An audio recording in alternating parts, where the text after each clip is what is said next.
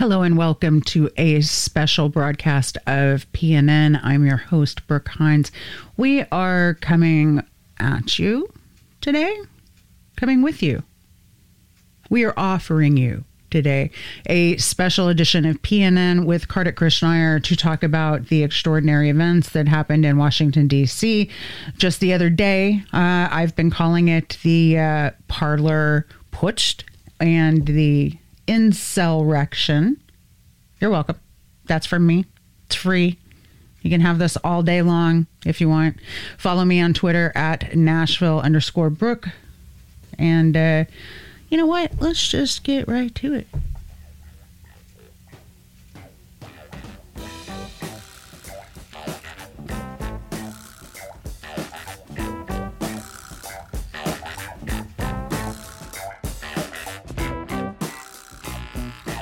And we're here with Kartik Krishnaiyer uh, to talk about the events yesterday at the Capitol building. Kartik, how are you doing today?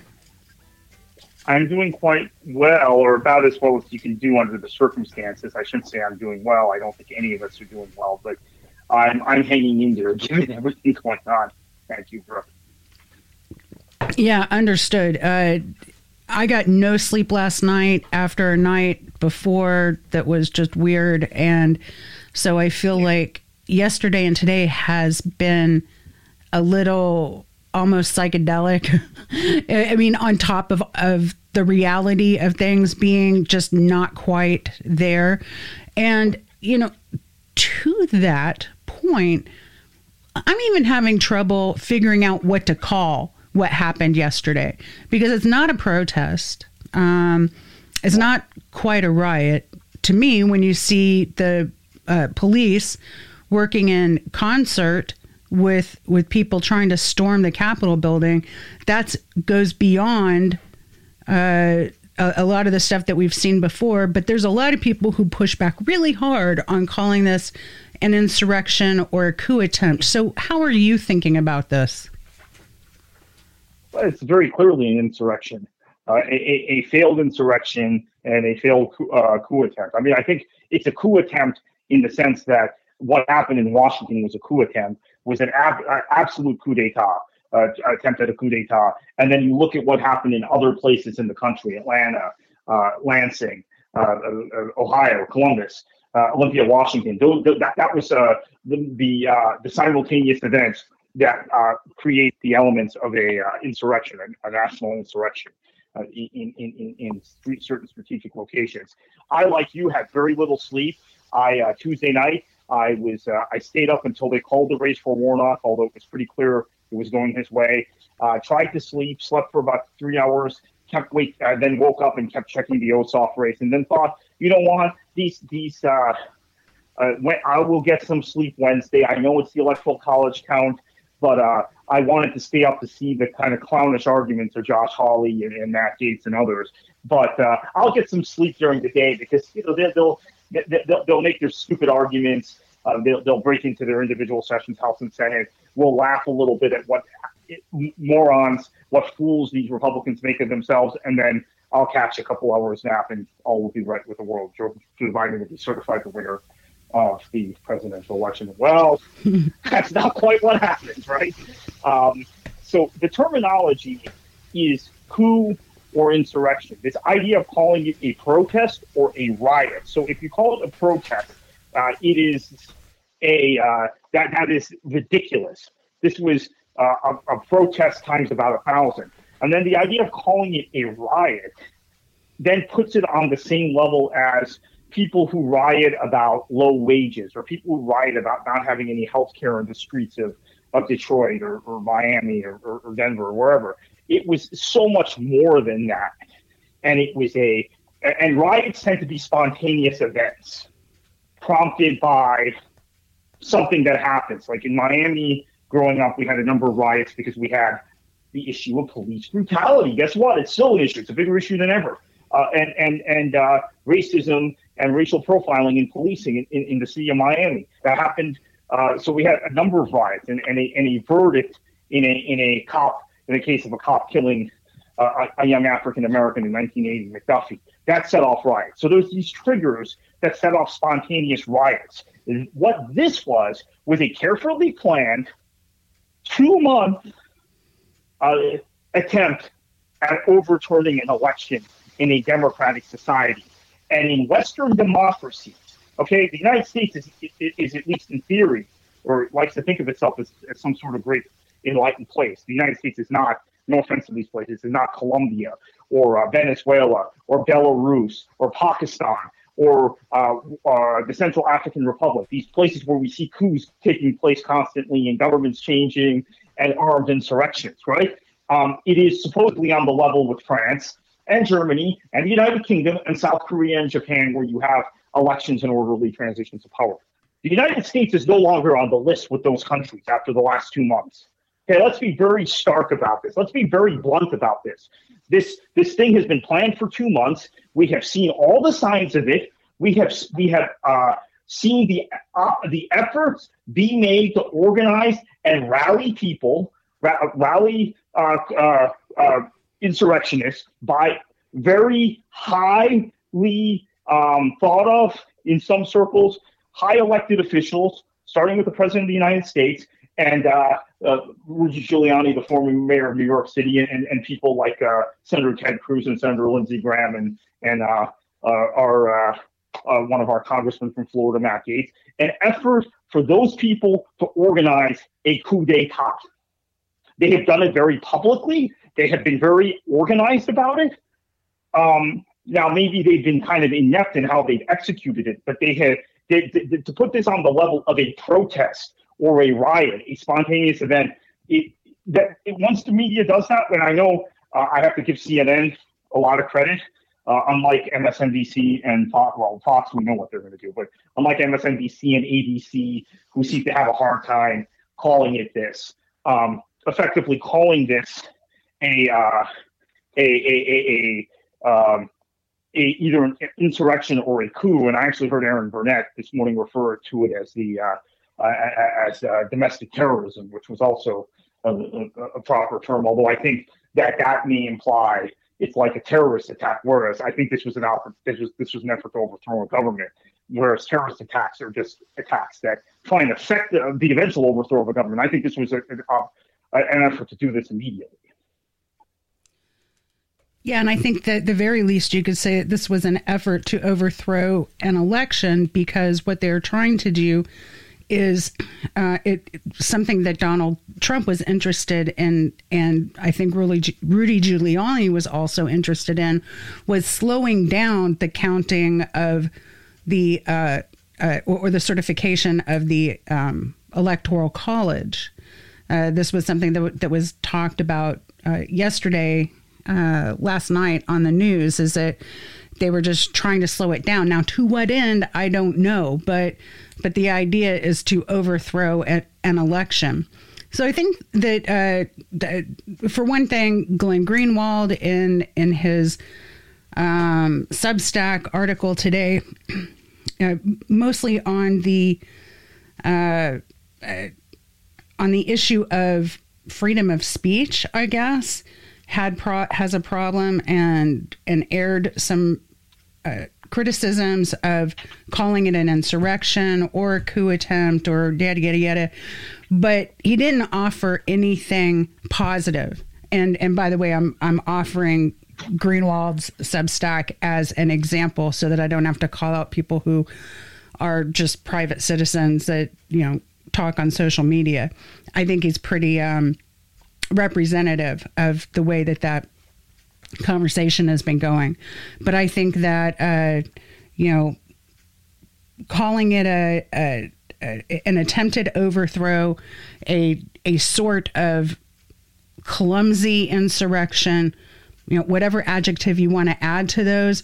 But you're absolutely right because it was directed at uh, the Capitol building, because it was uh, directed at the confirmation through the Electoral College, all of this had the uh, the end point. What they were trying to get at was to interfere with a peaceful uh, transition of government. Yeah, and and, and these were uh, organized uh, efforts. They weren't spontaneous efforts. In fact, I'm going to tell you that Joe Gruters, the chairman of the RPOF, Republican Party of Florida, was involved in the organizing of the busing and people, which might explain why there were so many Floridians. We even saw, I even saw multiple Florida flags amongst all the Trump flags and Confederate flags and American flags and Blue Lives Matter flags, right? Uh, that were, we'll get to that in a little bit, I'm sure, the whole uh, uh, police complicity with this. But uh, the uh, the Republican Party of Florida was involved in, or, in, in uh, part of the organization of this coup. So it, to, to pretend like it was I, you have to use the term coup or insurrection because of how organized it was, how it was planned, the date was targeted, and this. Um, look, I think that this. I, I'm going to do a mea culpa here. I think I've made some mistakes the last few years, thinking that um, that there was a uh, uh, an exaggeration. Uh, let's talk about both on the kind of um, the, the, the progressive left and the mainstream right. I thought that people like Senator Bernie Sanders, who I, who I admire, uh, but people like Senator Bernie Sanders were, I, I, I cannot stand Donald Trump, but Senator Sanders was overstating the threat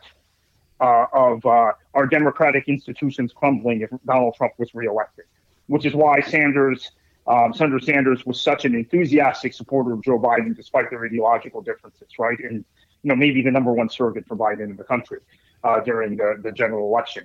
Uh, and, and Sanders keep raising this issue. Okay, I, I, thought a lot of it was right, but I didn't think, oh, okay, I thought, okay, Bernie, you're, you're going too far. Same thing with um, David Frum, Bill Kristol, some of these neo neocons, Bush people who are never Trump Republicans.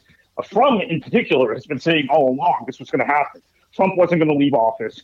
There was going to be an armed insurrection. There was going to be a coup attempt. But I always assumed that that depended on the military playing ball. And I, and I bought into some of what Frum was saying, but I always thought that meant the military had to be involved. And once it was very clear that the generals and the Joint Chiefs were going to have nothing to do with this president and couldn't wait for him to leave, I thought, okay, there's no way that can happen. Well, as it turns out, Senator Sanders and Mr. Frum and, and, and Mr. Kristol, they were all right. They were spot on. Yeah. And this thing has been planned. The signs were there right, Brooke? There was there, this mm-hmm. is why I think Glenn Greenwald was wrong, and, and, and the people thinking like him. This was a planned coup and insurrection.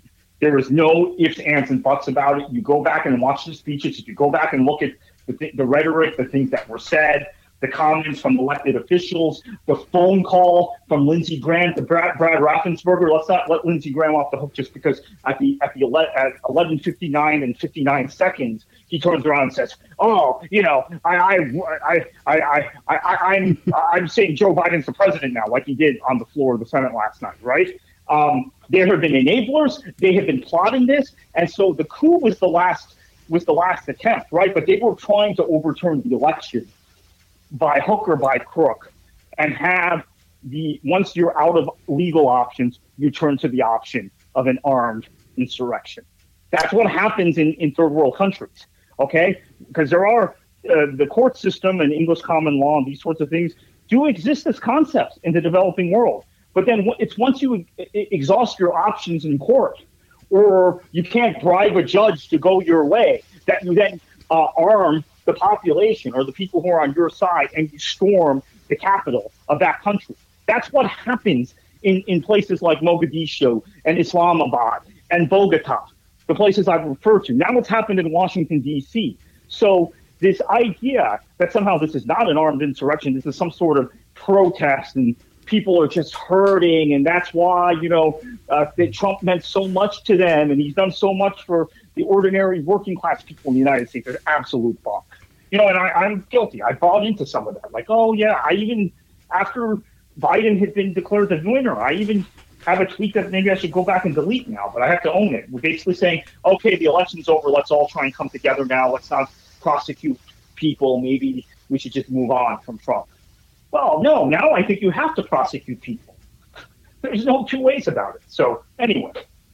Well, I was annoyed with the degree to which Bernie Sanders was banging the drum that uh, Trump was a, a, danger for something like this because I thought it was overblown, just like you.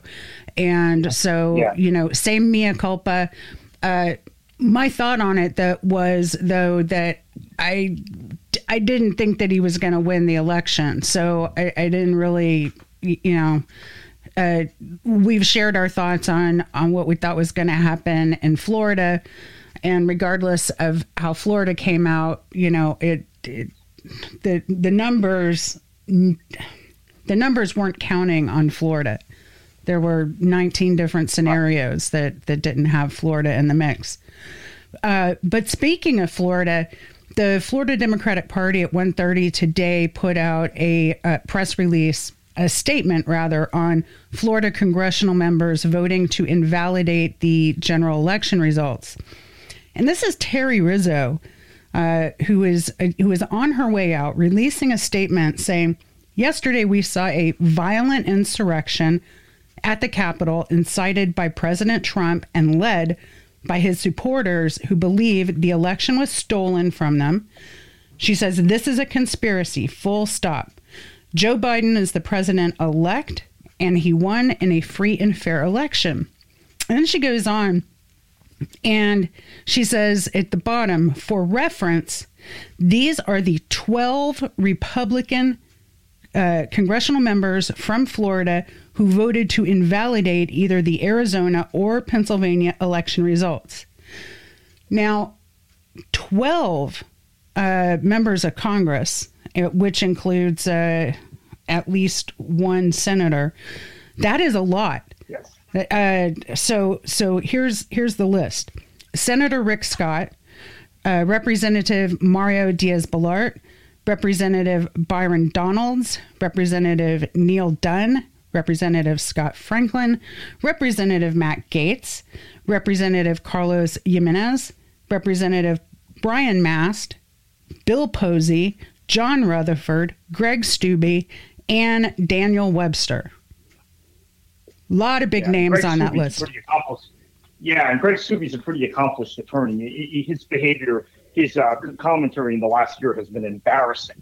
I mean, I expected from Matt Gaetz, but uh, Representative Steube, I didn't expect it from him. He's a guy I actually used to think pretty highly of. Uh, I don't agree with him ideologically at all. He's a very hard, hard-edged conservative, but I thought he was a, a man of principle and a, a man of uh, some kind of intellect, which he clearly is not. And um, when you go down that list, you realize Florida is the epicenter for this sort of uh, insurrectionist uh, activity, this sort of uh, uh, uh hoodlum behavior. The Republican Party of Florida has effectively become a party of vigilantes. You and I have talked about this before, Brooke, both privately and I think also on this show, uh, that they um, they will take and dispense power by any means necessary and Republicans aren't necessarily like that in other parts of the country. But I think Trumpism, Trump having done a lot of his political work, entertaining everything at Mar a Lago, and he was taken to the White House a correspondence dinner where he made an ass out of himself. Remember that? By Rick Scott. He was yeah. taken there by Rick Scott. He has this very close relationship with Pam Bondi, who's now one of his personal attorneys. Um, and, and you've seen the this sort of thing. I just talked about the Republican Party of Florida.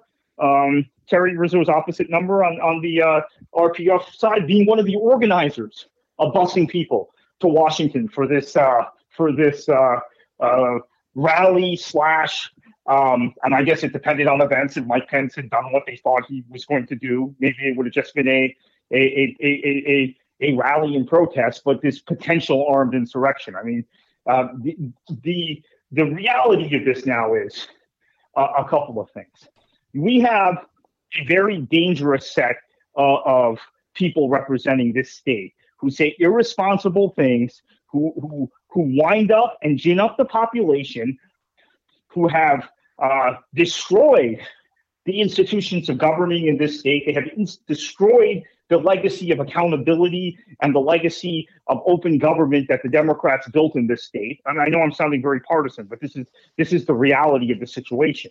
Uh, and now you have a guy like Matt Gaetz.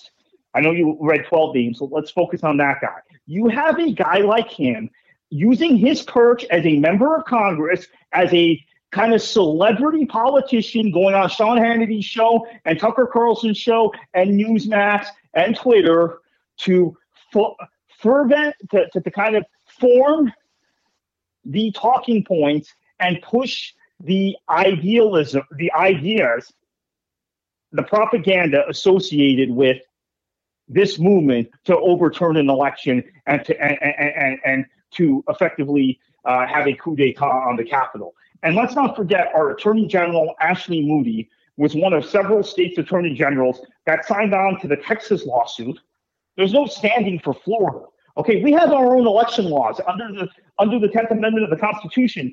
Those rights are reserved for the states. We conduct our elections one way. If they conducted a different way in Pennsylvania, because they have a Democratic governor, they have a Democratic Secretary of State, and they have a Democratic Attorney General, that's none of Florida's business. The fact is, Pennsylvania changed their election laws because we are in the middle of the the worst pandemic in this country in 100 years. Yet Florida felt the need to sue Pennsylvania, or be part of a lawsuit trying to overturn the election results in Pennsylvania, where, by the way, Donald Trump lost by like 70,000 votes. It's not like he lost by 500 votes in Pennsylvania. It's not like he lost by 500 votes in Arizona or Georgia. He lost by thousands of votes in these states. So the reality of the situation is that we have uh, allowed, and partly through the ineptitude of the Florida Democratic Party, this group of, of, of hoodlums to effectively gain control of this state using their positions in the U.S. Congress and in state office to uh, to foment the uh, the the, the uh, environment for insurrection. That's the bottom line. So we have a lot of uh, blood on our hands in Florida, unfortunately. Right. And did you hear any names on that list that are uh, uh, vulnerable coming up in in, in up, upcoming? So like yeah. Brian Mast, Bill yeah, Posey. I think is, yeah, Gimenez is a very vulnerable member. I, am surprised he would uh, he would side on to this. I mean, he had supported Hillary Clinton in, in, in 2016, but then had congressional ambitions of his own. Uh, he, he's a Republican, but he's been one of the Republicans who had been uh, who had crossed over in 2016 uh, as the county mayor in Dade County, and then also complained that Joe Biden was. Uh, uh, we talked about this before. Biden has some more left votes on foreign policy than, than Clinton did, both as senators. Uh, that has been used by uh, people in the Cuban American community in particular to make uh, to try and create a narrative that Biden is some sort of socialist. Now, of course, Biden, whether he's a socialist or not, has nothing to do with trying to overturn the election results in Pennsylvania and in Arizona, which Gimenez voted to do. Has zero to do with that. But Gimenez is, is, is should be vulnerable. Um, the uh, uh, the name escapes me, but the uh, the new member from uh, the uh, from from from Lakeland and and uh, the eastern part of Hillsborough County, who uh, obviously uh, uh, was run by Matt Gaetz in the primary against uh, against former Congressman Ross Spano, defeated him in the primary and and, and won the general. I forget his name, but that's a that's a marginal district, and I'm sure he voted. He would vote however Gaetz wants him to vote. So he must have been one of those 12. That might be the name I didn't recognize on there. So that's a vulnerable seat. And then the Rutherford seat isn't really vulnerable, but the way you're seeing a trend in Northeast Florida towards the Democrats, maybe in, in four to six years, it could be. Interesting. Uh, so we've got uh, people calling for uh, using the 25th Amendment, and we have people calling for uh, uh, impeachment again. And I saw a real interesting scenario where uh, someone was saying that a, a, real appropriate way to go after Trump would be Section 3 of the 14th Amendment uh, that disqualifies those who engage in insurrection from running for uh, office. And so, just to clarify for people, the reason to impeach Donald Trump at this point and this is coming from somebody who was who thought impeachment the first time around was a waste of time and it wasn't done right and it was pretty dang performative, and and and notice it had nothing to do with Russia. You know what they actually uh, impeached him on had to do with Ukraine. It makes sense now, so that he can't run again in 2024. Uh, so, so I think that's that's what people are after, and they're trying to get him out of office as soon as possible, and that would be the 25th Amendment. Uh, what are your thoughts, starting with 25th Amendment? What are your thoughts on this whole scenario? Yeah, I mean, we're we're uh, we're talking, Brooke, on late Tuesday, late Thursday afternoon. If the 25th Amendment is not invoked by Friday morning, you have to push articles of impeachment to the House floor by Saturday. It's my opinion. And then you have to get it through the House, which it'll pass the House. I think there'll be some Republicans like Adam Kinzinger potentially uh, uh, from Illinois, uh, maybe a few others that cross over. The, the, numbers won't be great in the House. It may be like eight to ten Republicans. But then in the Senate, you go for for conviction. I don't know what McConnell will do. Now, let's remember, right now, technically, the Republicans still have a Senate majority. Ossoff has not been sworn in yet, and uh, and Warnock. Uh, those elections haven't been certified yet. Uh, they'll be certified after the military ballots come come in and the provisionals are counted. That deadline is uh, is five o'clock on Friday. They may get certified as early as Monday. Uh, they might, and I know uh, in the case of because of the, the term that he's inheriting, uh, Warnock will be sworn in right away. I'm not sure when Ossoff would be sworn in, but the Democrats may have maybe down one or two votes, and um, or down at least a vote because Loeffler will still be sitting. Perdue is not a sitting senator, so there's actually one vacancy in the Senate now currently. Um, but you're you're going to get some Republicans. I'm, I'm, sure Mitt Romney will vote to. Well, he voted to convict last time, so he'll vote to convict. There'll be a few others. You have to think um, that if the Democrats don't do this, they have lost the ability in the future to send a clear warning to potential insurrectionists, potential agitators on the right that may want to hijack and destroy our republic and our democracy. That um, even if it fails, they have to go through with the effort to do it now. And I, like you, was very skeptical of impeachment the first time. I actually even have publicly said I would have voted just like Romney did on conviction, right? I would have voted for one article and voted against the other. I thought one one case was was so poorly bungled by the House managers that it made me think, well, you know, if they're impeaching Trump for this, maybe they should be they should have impeached Obama and, and Bush also for the same thing. That's how badly they bungled their arguments. Uh, led by Adam Schiff, who I know is the golden boy of national Democratic politics, but not for me. In my opinion, he's he's he's you know not not not at the level that people think he is. But you have to do this. And the the reality is this, and I know Janine has warned about this on this show also, Brooke, is that um, the next time they pull this, they may have someone more competent than Trump pulling the strings. They may have Josh Hawley, who we can laugh at some of the things he said yesterday, although I don't think anyone's laughing at him anymore. Um, but we can we can say, oh, you know, he's just a kook. Hawley is a more competent, more analytical, more strategic mind than Donald J. Trump is. So let's say four years from now, Hawley is the Republican nominee and the Democrats run, I don't know, Harris would be the logical person, right? That everyone thinks, yeah, well, you know, whoever it is. And the Democrat wins. Because here's the other thing. I mean, Rand Paul has gone and said publicly yesterday that we can never repeal the electoral college because the Republicans will never win another election. Well, here's the here's the thing. The last two months have changed me on this too. Previously, I had said I don't like the I, I don't like the idea that Democrats want to get rid of the electoral college. I think the electoral college is an essential protection for smaller states and for middle America. Now I'm realizing when I when I do the when the math is done and I realize 50,000 votes flip, Donald Trump gets reelected as president, even though he lost nationally by 7 million votes, like f- almost five percentage points nationally. I, I realize that at least at this point, it's an obsolete instrument. It's an instrument that allows uh, c- continued minority rule. And by minority rule, I mean um, the tyranny of the uh, uh, uh, you know they don't they they think of themselves as a minority, but these kind of far right fringe white nationalist groups, right? They can hold on to power the same way um, Southern whites held on to power in the Jim Crow South by disenfranchising um, hundreds of thousands of African American voters and using violence, which is something that happened in the South, to enforce to stop African Americans from voting. That violence is a precursor of what we saw yesterday. So, my the, the summation here is you have to impeach Trump. You have to try and remove him from office. You now have to prosecute him. I was very much against that. I even, I, again, another mea culpa. I even toyed with the idea during the campaign that maybe Biden should pardon Trump and just get this over with. If he got elected, and he did get elected. But before the election, maybe he should just pardon him, just get this over with. This Russia stuff is stupid. You know, it's divided the country. But now at this point, I, I, am not. I'm done, done a 180 and think you need to prosecute him and you need to incarcerate him and members of his family. That's where I am now, because also Donald Trump Jr. has been a uh, an agitator. Uh, if you go and look at his public comments and the things he said and the things he's done, uh, and and then I guess the final person would be Rudy Giuliani. Uh, it's brought to my attention, uh, was brought to my attention by Brianna Keilar on CNN a little while ago. Gave a speech yesterday at their uh, at the rally prior to them storming the Capitol about the use of force. And uh, so maybe I don't know that Congress can do anything about him.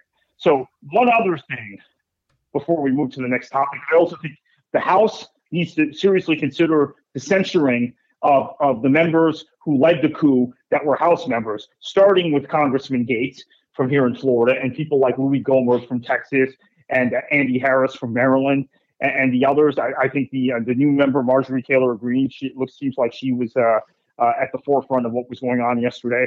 Uh, also, in terms of at least the House chamber, uh, she's the same member Nancy Pelosi had to kick off the floor on Sunday for not wearing her mask and uh, on the first day of the opening day of the Congress, and it's the same uh, member that has uh, floated all these QAnon conspiracy theories on the internet. So um, that's a new member of Congress, Marjorie Taylor Greene from Georgia. She might be the next. She might be the Gaetz of Georgia at this rate. So I'm seeing on Twitter that the National Guard is going to stay in D.C. through the uh, in- inauguration. And what we saw yesterday was pretty much a standing down of security forces and uh, some indications, I think a lot of indications that security forces were uh, uh, at the management level not sending backup. They they left their uh, uh, people on the ground. They left them open, and uh, and they didn't get things under control until last night. But then I read today that uh, uh, the small amount of people who were arrested, uh, there were a lot of journalists included in that. So they were going after, the police were actually going after media and arresting them, including two Washington Post journalists. Um, just your reaction to that not it, it's kind of neither here nor there but i sort of feel like this is important to remember as we go forward it is important because I think uh, there, was a targeting of journalists because they don't want the journalists telling the story of the insurrection, right? I mean, I, I heard, I could visibly hear on one of the cameras during uh, the storming of the Capitol uh, obscenities, uh, obscenity-laced tirades with the uh, word or the letters uh, CNN in the middle, right? By some of these coup, um, these people engaging in the coup. So um, they, and this was, I think, minutes after they had gotten their, you know, the fist stuff from from from uh, Senator Josh Hawley as he walked into the Capitol, maybe about an hour after that.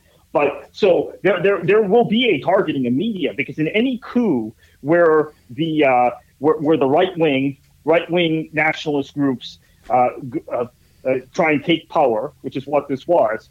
Maybe we need to dial this whole thing back and get back to like the brass tacks here, which is what happens in, in, in, in undemocratic states when these things happen and when when right wingers in particular, right, not the left, when the right takes take, takes power by force, they uh, they try and knock out the journalists and they try and knock out the intellectuals. This is part of the playbook. It's an established playbook, and we know Steve Bannon, uh, who now is in a lot of trouble, but Steve Bannon, who may have been the most influential guy in the country a year ago or two years ago, has has has has done business in all these places. We know Roger Stone, who very much might be behind what happened yesterday.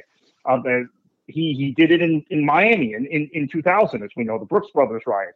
Uh, there are people who openly brag about being part of that.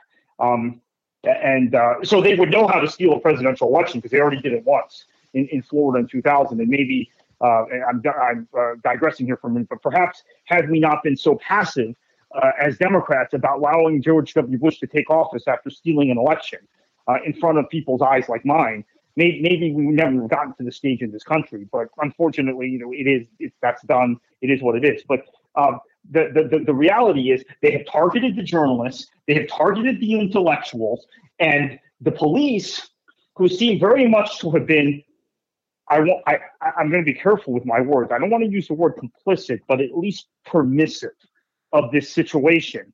Um, seem to have obliged them with the idea of seizing cameras, arresting journalists, not allowing people from certain publications or, or, or, networks. So they would target CNN, the New York Times, and the Washington Post, right? Those would be, I think everybody kind of laughs about MSNBC. They're not as threatened by them, but they're more threatened by CNN on the right, and then the Times and the, and the Post. So those would be the three they would target. And, uh, and, and effectively try and take them out and uh, stop them from documenting what's going on. But then be, you know, not arrest people from kind of the soft media, right? You know, the people who are going to be good on them, right? The Newsmaxes, the uh, Fox Newses, the OANs, if townhall.com or or Breitbart were there, they probably had all an all access pass, right, with the cops. They probably could do what they wanted. They had free autonomy to move about the Capitol. So this is the way it works. We saw it in the in the BLM protests over the summer, where CNN and MSNBC, CNN in particular, their cameramen and their reporters were targeted by the cops. Wow. And, and I, I, I, saw, I saw it happen live on CNN in Minneapolis, where their their crew got, got, got targeted by the cops and got arrested. So th- this is this is this is the way they operate. So I think we have to talk a little bit about the police and all of this because I I, I, I don't think you can be as as close to being successful with a coup attempt um, as they were yesterday without some inside help. Well, William Barr, uh, nobody's favorite person, William Barr, Trump's former attorney general, attorney general, accused the president of orchestrating a mob to pressure Congress and called his conduct a betrayal of office in response to pro Trump riots that took place at the U.S. Capitol on Wednesday. This is a report from CNN. Very interesting to me that William Barr is uh, is is uh, calling Trump out like this. I mean, we know he uh, we know he stepped down. Uh, actually, I somehow missed that news, but now we know he stepped down. Um, what's going on here? It, it, it, seems like someone put all these Republicans into a barrel and shook it up, and now uh, they're all of their uh, relationships are, are are different than they were yesterday somehow. Yeah. So uh, in the case of Barr, uh, the the inside word uh, that I that I heard that was passed on to me was that he had stepped down because he was concerned about Trump pardoning. Um, he stepped down, I think, December 23rd, uh, in fear of Trump pardoning people that he shouldn't pardon, which I, I, think apparently then did happen the following week, the week after Christmas. So that was that was the inside word on why Barr stepped down. It had nothing to do with with now he, him claiming that uh, somehow um, maybe he felt like this was something he, he, he had anticipated and he wanted to step away from. That is not the case. Now, to his credit, he didn't want some of the more unseemly pardons to happen, so he stepped away. But um, it was about pardons, not about the idea that Trump was was contesting the election and uh, and, and, uh, fermenting the uh, elements for an armed insurrection, which is what what Trump has been doing for two months uh, with Barr as his attorney general most of that time. So. Um, I appreciate the fact that Barr is saying the right thing now, but I'm going to say he stepped down because of uh, disputes over pardons. And again, he's he's he's on the right side of that, so I give him credit for that. But it had nothing to do with this. It's not that Barr said uh, uh, on December 23rd when he resigned, "Hey, uh, President Trump, you're fermenting the, uh, the, the the elements for a coup, for a uh, for for an armed insurrection in the Capitol." I'm going to step down and call you out on it. It was like, hey, I don't like the fact you're going to pardon um, some criminal that I think should should be uh, shouldn't be pardoned or should, should have been prosecuted, etc. I'm uh, I'm stepping away. That's what it was. It had nothing to do with this. Yeah, and all of this seems very opportunistic. So it, it seems like yes, soft, in terms of soft power, Republicans are very afraid that that that uh, that they're going to be in trouble if they are associated with the insurrection or uh, uh, coup attempt. Uh, uh at, at well, the very least. trouble. I mean, why, why, people who are who are voters who consciously go and vote for Republican candidates for public office now, uh, they, they they too should be held accountable. Yeah. So of course the Republicans should be held accountable. Yeah, you're right. They're very concerned that they, their hands are all over this. This is what happens also after coups in those countries I talk about. These more, uh, these kind of, these kind of centrist or kind of institutional elements will deny they were involved. Oh, we didn't know this guy was so bad. We didn't know he would storm the Capitol. We didn't know that uh, they were trying to overthrow the government. We're, we're aligned with them for ideological reasons, or we're aligned with them because we don't like the other side. They're socialists or whatever. They're, this is the same thing that happens in other places part of the problem is Americans know so little about what goes on in the rest of the world. They can't see the parallels between Trump and guys like Orban and Erdogan and and uh, uh, Modi and all these people in, in, in other parts of the, the Duterte in the Philippines. Uh, and, and, these, these, these dictators, because there's also this myth out there that they're dictators of the left that behave this way. Okay, that's another thing that's been that's been created. This myth in the United States that oh, they're these communist and socialist dictators that behave like Trump. That's absolutely not true. The dictators that Trump mimics and that his supporters mimic and his enablers mimic are all dictators of the right. And there were clear playbooks they followed to stay in power. There were clear playbooks that have that uh, particularly Erdogan and Orban have followed to stay in power in what were what are ostensibly democratic countries that Trump was trying to follow here. And uh, and as we learned, as we've learned the last two months, the institutions aren't as strong in this country as we thought they were you know, you have the ability of a Trump of a, of a president to go to elected officials and basically say, "I know my opponent won your state by uh, by by." 10,000 votes, 15,000 votes, whatever it was, Georgia and Arizona, uh, and like 70,000 votes in Pennsylvania. But you know, there was fraud. I don't want you to certify the election. And um, the system would have broken if there was a more partisan Republican Secretary of State in the state of Georgia the system would have broken if there was a if there was a Republican Secretary of State in Arizona. As it turns out, there was a Republican governor there, but a Democratic Secretary of State, and it looked like the Republican governor did want to do Trump's bidding. By the way, Doug Ducey at first. So um, this idea that somehow the institutions held uh, is, is nonsense. American institutions are weaker than German institutions or French institutions or British institutions when it comes to democracy. So that that that, that that's exposure number one. And then two, even the, the fact that the institutions held based on a couple of human beings being uh, being nonpartisan and doing their job in the state of Georgia. Uh, in Pennsylvania, you had a bunch of legislators that tried to overturn the will uh, of, of, of the people of that state. Uh, I think almost half the legislature there was siding with Trump. And then you had their entire, uh, the majority of their congressional delegation stand up yesterday and vote to disenfranchise their own voters. Uh, and that happens, and they're not successful at overturning the election. So then they turn to the next step, which is to have an armed insurrection and a coup attempt. This is this is what happens uh, if if you don't if you don't put your foot down on these people. So for too long, the Democrats and the left have been too nice to these people. And I include myself in that. I've been too naive. I've been like, ah, you know, they're human beings too. They, we just have differences of opinion. No, I think philosophically, those these people are wired very different than us, Brooke. And, and we have to come to the realization that we're going to lose our democracy if we don't, we don't uh, put put our foot on their throat. Yeah, I, and that means in the next 13 years.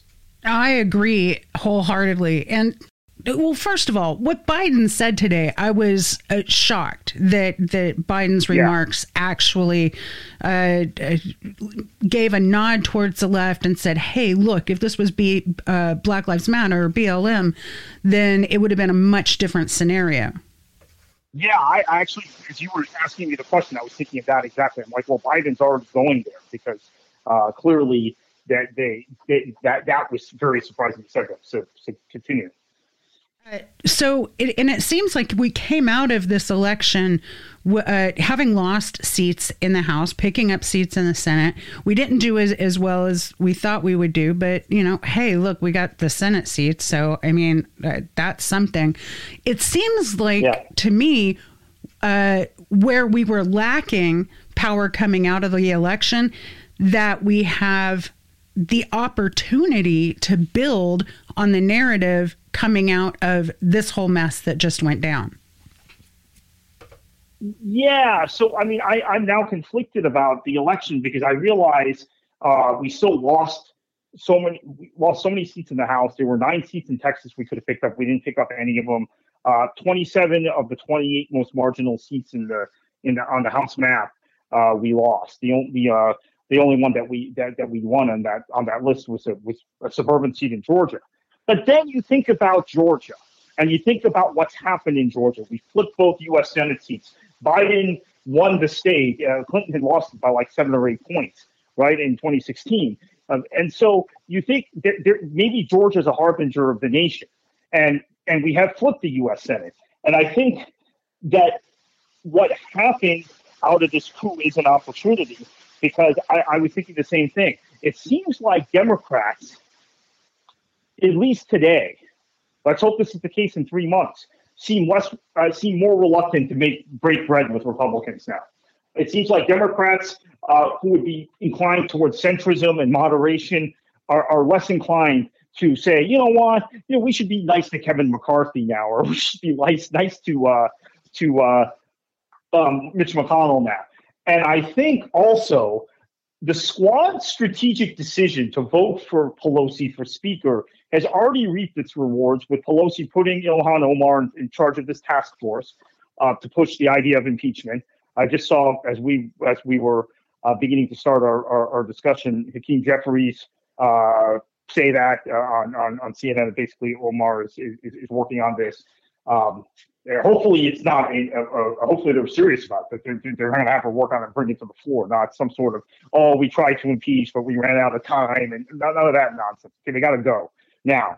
But it looks like coming out of this, there was more reluctance to have any sort of relationship with Republicans or conservatives, which will naturally push the Democrats to the left, uh, just instinctively. And I think we already saw that with Biden. Biden's reaction to the protest was if this had been BLM, the police would have acted differently, um, which is, I think, a good segue to talk about the possibility that there was inside help for this coup attempt. Yeah, let's uh, let's jump on that right now because uh, so this this was my day yesterday. I uh, had a deadline in the morning, got that done, and was free to watch what was going on for about three hours before I had to record a, a segment for a friend's podcast, and then collapsed. I mean, just I, I, I, had had no sleep the night before because of the election, collapsed, slept for six hours, and woke up at midnight. so I caught up on the news last night at midnight. And it seems like the police in addition to the footage that we already had of, of police opening the barricades and then being woefully understaffed, uh, it seemed like there was uh, mounting evidence that that that there was a problem at the management level. And so today we have Nancy Pelosi actually taking some action with regard to sergeant at arms. And I think you had some information on that. Yeah, so it appears now that uh, uh, that uh, Speaker Pelosi is going to demand the resignation of the House Sergeant at Arms. The uh, Senate Sergeant at Arms will be fired by Schumer the second the Democrats are in the majority. And again, the Democrats won't be in the majority until the election results are certified from Georgia and these two new senators take their seats. So that could be um, a certification. Like I said, I think uh, uh, the ballots have to all be in by uh, 5 p.m. on Friday the, the, the, late military absentees and provisionals need to be uh, processed by then. It'd be sometime next week. So, you know, let's assume it's going to be maybe even after January, January 20th. Um, so you're, you're, you're, you're looking, uh, now McConnell could force the issue before if he, if he's in the mood, but maybe not. But so the Capitol Hill police chief, also Capitol uh, Police Chief uh, Pelosi is asking to resign. And I think that this is going to, uh, this, this will end up at some point in some sort of uh, firing. And, and, and, keep in mind, uh, the National Park Service, I believe, if I remember correctly from when I worked on the Hill, the National Park Service actually, the Capitol Hill police come under their jurisdiction. And obviously, once Democrats have control of the executive branch in 13 days, I hesitate to raise this, but I think I better. Um, is that I what we saw yesterday, we very well could see on the 19th and 20th again of January. So uh, assuming Joe Biden takes office on the 20th, they can be fired right after that. Um, and then obviously uh, Harris would be the president of the Senate at that point also, when the Democrats will have a majority. Uh, but the Capitol Hill police, there were members of the Capitol Hill police taking selfies with uh, with, with, with, the with the riot with the uh, insurrectionists. There were uh, members of the Capitol Hill police that seemed to be you know, willing to kind of like get out of the way, open doors. They were now. I'm sure the excuse for some of them will be that they were overwhelmed by by numbers. But the fact that they weren't prepared for this indicates to me there was an inside job, that there was some sort of uh, concerted effort, deliberate effort to downplay the potential threat, keep them understaffed and under force. And look, let's be honest. If the summer taught us anything, we know law enforcement has a bias towards conservatism. We know law enforcement has a bias towards the Republican Party. We know law enforcement has a bias towards Donald Trump. And in addition to all of those things, we also know that because the Republicans have had control of Congress in recent years, obviously the House flipped two years ago, the Senate will flip in a few days, but uh, because the Republicans have control of Congress, everybody on Capitol Hill has been appointed by McConnell or McCarthy, or uh, sorry, President McCarthy and Paul Ryan and, and John Boehner. Um, so uh, this is what happened when I worked there. That you know there was some legacy holdover from when Tom Foley was the speaker and uh, George Mitchell was the Senate Majority Leader. But what had eventually happened was that Dole and Lott and and uh, um, Gingrich and, and, and Hastert and et cetera had all put their people in place, including on the Capitol Hill Police. And, and we're, we're dealing with a Republican executive branch. So the combination of law enforcement's bias towards conservatism, conservatism, right wing nationalism, white nationalism, whatever you want to call it, and uh, Donald Trump, as well as the Republicans controlling the congressional and executive branches for the last several years, uh, has led to, I think, a bunch of uh, people who were in positions of authority that were probably sympathetic to the coup attempt, who would be and who may have been angry. Because let's well, let's not forget the other intervening factor in here, Brooke. I think uh, this not enough is being talked about. This the anger about the Georgia elections, where an African American preacher mm-hmm. and a young Jewish intellectual got elected from a southern state would fuel white nationalism. That had just happened the previous night. And that would fuel anger in law enforcement too, that they're going to seek this black guy and this Jewish guy from Georgia. The state where Leo Frank was lynched, the state where uh, uh, hundreds of blacks also were lynched. I mean, Leo Frank's not the only Jewish person that got lynched in Georgia. It's just one of the most famous lynchings in American history. Um, so let's not forget that had happened too. And that also meant the Democrats were taking control of the Senate. So all these things kind of um, you know, what's the term? I think of the Back to the Future term where, where Dr. Brown says to, to the Michael J. Fox, the Christopher Lloyd character says to Michael J. Fox, there's a, large confluence of events, or it might just be a remarkable con- con- coincidence that one day that they keep going back to. There is a large confluence of events that happen in a 48 hour period. And to me, the people in the Capitol working there and law enforcement were already pissed off. Trump had lost the election. They're already pissed off uh, uh about uh, the fact that, that the Democrats held on to the House, and that, albeit barely, and they uh, now are in this position where the, the, the, the, Senate is flipping, and there's this black guy and this Jewish guy that won in a place that they're not supposed to win. Don't kid yourself. The, the, the, the, the old boys network on Capitol Hill is incredible. Washington was always a very southern racist city, mm-hmm. which is why another reason they don't want to give governance of the District of Columbia over to uh, to they, they never wanted DC home rule, real DC home rule, now they oppose DC statehood, even though they have some element of home rule. As we saw, they don't have full home rule yesterday. Um, is because of racial reasons, and that was always because of Southern conservatives in Congress. So I, I, I cannot stress, and I think it's been downplayed by the national media, the importance of the Georgia elections, and also uh, swirling this pot to where these white nationalists, these these these, these Proud Boys and neo-Nazi groups and all these right wing uh, um, agitators would, would, would, would storm the Capitol with the encouragement of the likes of Matt Gaetz and Ted Cruz.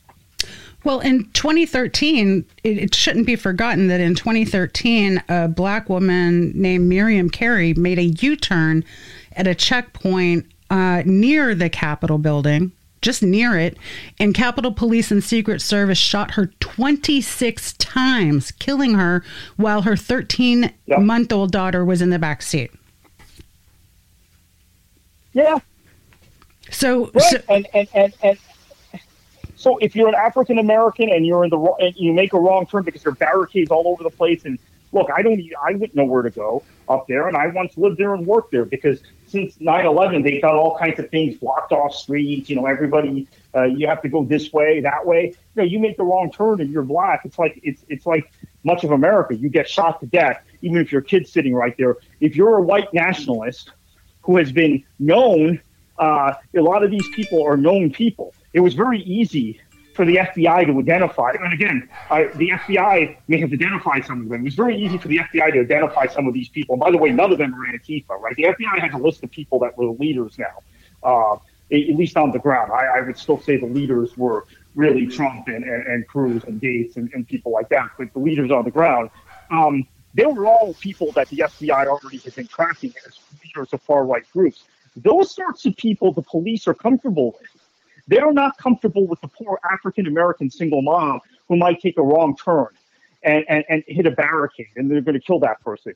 So let's, let's keep that in mind. And, and, and in addition, I'm going to say this, and this is really bugs me. The FBI can uh, can track can, can track these people. They they've got uh, they, they've identified all of these Proud Boys and, and, and neo Nazis, and, and I think one person was the leader of QAnon, uh, the QAnon conspiracy. The problem is the FBI can also has to rely on local police forces. These people have all left the, the Capitol already. They were they were this is why this was organized.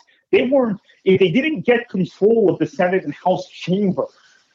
I think that, that, that their, their march was to retreat, go back home, come back January 19th, and let's try it again, and let's stop Biden's inauguration. So they're now back in a lot of them in Florida, Georgia. They're, they're mostly from states where it's drivable to, to Washington D.C. The local police now will need to be counted on to rat these people out, and I just don't have any faith that will happen. I mean, would you would you believe the Sumter County Sheriff's Office? Do you think the Sumter County Sheriff's Office is going to side with the FBI, or they're going to side with some local white nationalists? They'll probably side with some local white nationalists. I'm being perfectly honest with you. I'm not trying to impugn. I hope this doesn't get me in trouble where now I have cops knocking at my door, but I, am not trying to impugn the uh, the motivations of individual officers. I'm just telling you the reality, the political reality of law enforcement. Okay, uh, in, in, this situation, and I, I don't think the FBI is going to have as much success as we hope hunting down these people, unless they do it themselves, which I don't think they're staffed to do that. Um, and if they are, they're probably leaving something else vulnerable, right? So, uh. I don't. It's just a complete disaster. Which is why Trump, again, this all of this because they're going to get away with it. All of this is why Trump has to be impeached and removed if the 25th Amendment isn't invoked, and why I still believe you need to go after the enablers, the Cruzes, the Hawleys, the Gaetzes, the Gohmerts. They all have to be brought down uh, to size. Uh, there needs to be censors. There needs to be uh, some sort of effort. Now, I don't know of any state Republican parties outside of Florida were actively involved in, in, in the coup plotting. It, it's possible the Texas Republican Party was, led by Allen West and some others, but certainly um, if you're a Florida voter, uh, shame on you if you vote for another Republican in this state in the next couple of years, because it's pretty clear they were all very much involved in this, uh, the, the, the, the, cooking and, and, and execution of this plot. Yeah, and I really hope that this splashes back on them. So, last thing uh, Trump has told the Georgia Secretary of State he will drop his lawsuits um, that his campaign filed against the office. He said it's because he's getting a, an out of court settlement. Um, but the Secretary of State's office says they have agreed to nothing. That is uh, that's bizarre. Um, I don't know what kind of uh, what kind of out of court settlement there could be. I mean, Trump was seeking to overturn the certification of Georgia's electoral votes. It didn't happen. Uh, obviously, uh, it was pretty horrifying to see the number of uh, House members that even after Kelly Loeffler got on the floor and said, "Okay, I'm not. I'm going to withdraw my objection," which um, you know she said because of the, the, the armed insurrection may have been because she had lost the previous night, right? And she was just saying it to that point to try and win the Trump vote. Um, but that still 80 Republicans signed an objection to to Georgia's certification. 80 House Republicans. They're um, th- th- this is uh, also a situation where I, I don't know how uh, how uh, uh, far down the rabbit hole we go. It's been forgotten already. It happened on Saturday or Sunday, right? Sunday, I think, was when we found out about it. Mhm. It's now Thursday, and all these things that happened in between. But uh, there is still a possibility Donald Trump could get prosecuted in the state of Georgia if the DA in Fulton County wanted to uh, for for threatening an elected official, which he very clearly does. Now, I would I would hope, and I have to bring this up again because people have forgotten about this, that if Trump, if there's talk of prosecuting Trump, there should also be talk of prosecuting Lindsey Graham for making similar threats.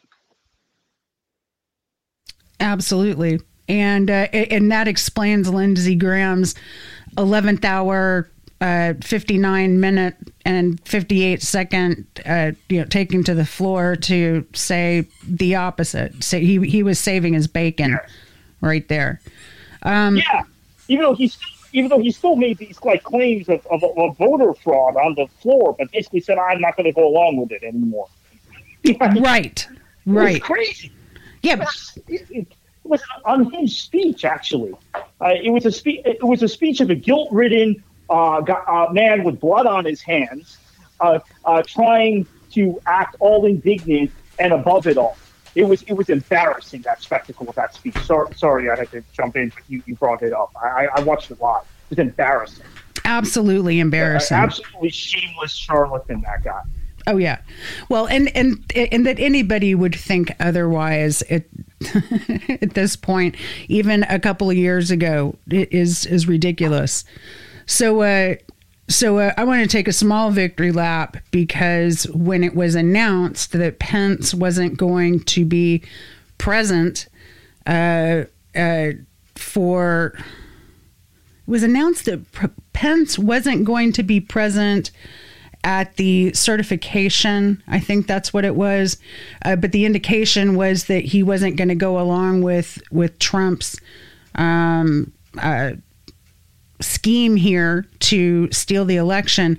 I called it. I was like, "This is this is Pence saving his bacon. This is Pence saying." I'm not going along with this stuff, and I think that that we had indications of this a full two days ago, if if not two days plus another twelve hours ago, and uh, and then it took until the next morning for Trump to actually tweet out about it. And at that point, he was losing his mind. He was he was uh you know saying that that Pence is a traitor and this that and the other. Actually, it was la- it was yesterday that morning. tweet- that tweet specifically, and it, it's in writing. And now Twitter Twitter waited an hour to take it to, to, to flag it, which was pretty stunning. That tweet, which is in which is in writing, is a clear incitement to insurrection. That was- Absolutely. that was Trump. Yeah, and then Trump also gave a speech. Again, I, I hadn't seen this and wasn't aware of this. That he had given a speech. He had gone down to address this protest, this so-called protest, um, himself in, in his limousine. You know, and he was behind bulletproof glass. But um, the the idea that he wasn't directly, he didn't have his thumb directly on it. So it can't be the all the president's men. Hey, Nixon was let down by Ehrlichman and Haldeman and and Colson and Liddy and, and, and Dean and all these people who were around him. I mean, I I, I, I think you know I made so many Nixon um, Nixon Trump parallels. I think ultimately the one uh, the one difference is um, Nixon had zealous enforcers, zealous as enforcers, and overzealous enforcers. Trump has overzealous and zealous uh, enablers. Trump himself is the guy pushing the buttons that Ehrlichman and Haldeman were pushing for, for Nixon. So uh, there is a difference with Nixon now, and uh, and the reality of the situation is, well, even the fact that Nixon is calling, um, I'm sorry, that Trump is calling uh, the, uh, Raffensperger directly. You know, those phone calls, those tapes were all tapes with Ehrlichman and Haldeman and Dean that got him into trouble, right? And then he would have, hey, Dean, why don't you talk to Hunt? Hey, Ehrlichman, why don't you talk to this one? It wasn't, I'm picking up the phone and calling them and, and the conversation, obviously Trump didn't record the conversation, but um, that that's the thing. He incited the riot. He, he had this tweet about Pence. And I, I think um, Secretary, uh, sorry, uh, Vice President Pence was in some pretty serious danger at one point uh, for potentially bodily harm. And I'll say the same thing about Speaker Pelosi. Now, how someone got into Speaker Pelosi's office and sat in her chair, uh, again, uh, if the entire Capitol Hill police isn't disbanded after that, that sort of breach. And again, if, if, if it wasn't Nancy Pelosi as the Speaker of the House, if the Speaker of the House was John Boehner, you think they would have let that happen? Absolutely not. I, I mean, no. So the, I, I don't think that there's any, and, and you, so getting back to the question that you asked, will this push the Democrats further left? I hate this. I mean, you always have to make lemonade out of lemons, right? I guess I hate to see a coup and an attempt to overthrow our government and destroy this republic, this 200, almost 250 year old republic, as an opportunity. But I think it is. I think Biden has already shown with his comments, his post insurrection comments, and uh, the, the, the haste now with which uh, uh, Pelosi and Schumer are acting, and even empowering people like Ilhan Omar. Um, the, uh, the the people in the media bringing Bernie Sanders on constantly saying, "Hey, Senator, you were right about this. We should maybe we should have listened a little closer when you were saying this stuff about Trump, uh, Bernie." Uh, I think it's already happening. I think the party's going to shift left because uh, there's now a realization that you cannot uh, you cannot play ball with these folks. Now, I, I do want to throw out one other thing though. The Senate is still only 50-50, so I do have a little bit of concern. Uh, Biden has worked, has, has decided to, to, put Merrick Gar- Garland uh, as Attorney General, which I'm absolutely fine with. Personally, I'm concerned that taking Garland off the, the DC Court of Appeals, um, if you do not, if you are not 100% sure you have Joe Manchin and whatever other um, potentially disloyal Democrat on board, could be to, to, to push another judicial appointment could be uh, a, a, mistake. I assume Biden has actually caucus or has had Schumer caucus, uh, uh, uh, uh do a whip count of his caucus. Uh, but that is, I just want to throw that out there. We have to remember, even though the Democrats are now in the majority, the majority in both houses is very thin, and you can't afford defection. So something like that, I, I think, is kind of risky. Uh, but uh, if we if Biden can pull it off, get Garland as AG, and then uh, uh, uh a good liberal as a, a, good progressive as a uh, as a judge on the DCA, that that, that would be good. Well, I think we have probably covered as much as we can right now without stepping into territory that will probably need an update immediately. Uh, uh, Kartik, thank you so much for joining us on uh, on such short notice to address these quite extraordinary circumstances, and let everybody know how they can get a hold of you on social media.